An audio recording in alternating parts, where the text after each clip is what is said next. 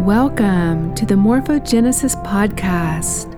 This is Tiara Kumara, and we are continuing with Module 2 Opening the Crystalline Seal of Perception. Perception number 2 Life is made up from projections of consciousness. Earth reality is a consciousness hologram, and we, as the participants, are programmed to believe it is real.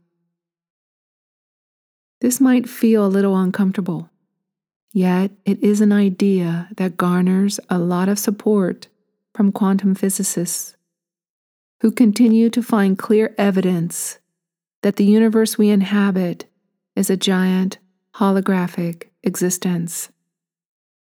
This is like we are living inside an encoded light projection, analogous to an IMAX movie theater and its animated screen. Depending upon the lens of the perceiver, material substance in a hologram can change its form, depending upon the point at which it is being observed. We exist inside a program that we believe is real because our brains tell us it is. As the main viewer, we are essentially living out our own version of a virtual reality game. This experience is being played out within a matter bubble that is constantly reflecting back to us our thought vibration. Everything around us represents the thoughts that we have emanated into this creation field. Within the grid work of the hologram, all is connected. In the first seal of coherence, the idea was presented that you are a microcosm of the macrocosm. You are both the part and the whole. This is your holographic self. As a hologram, the part and the whole are both one and the same.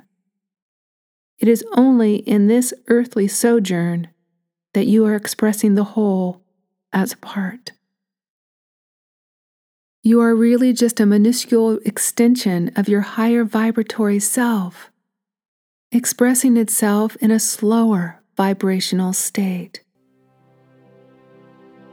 Face it, you are only a projection of consciousness.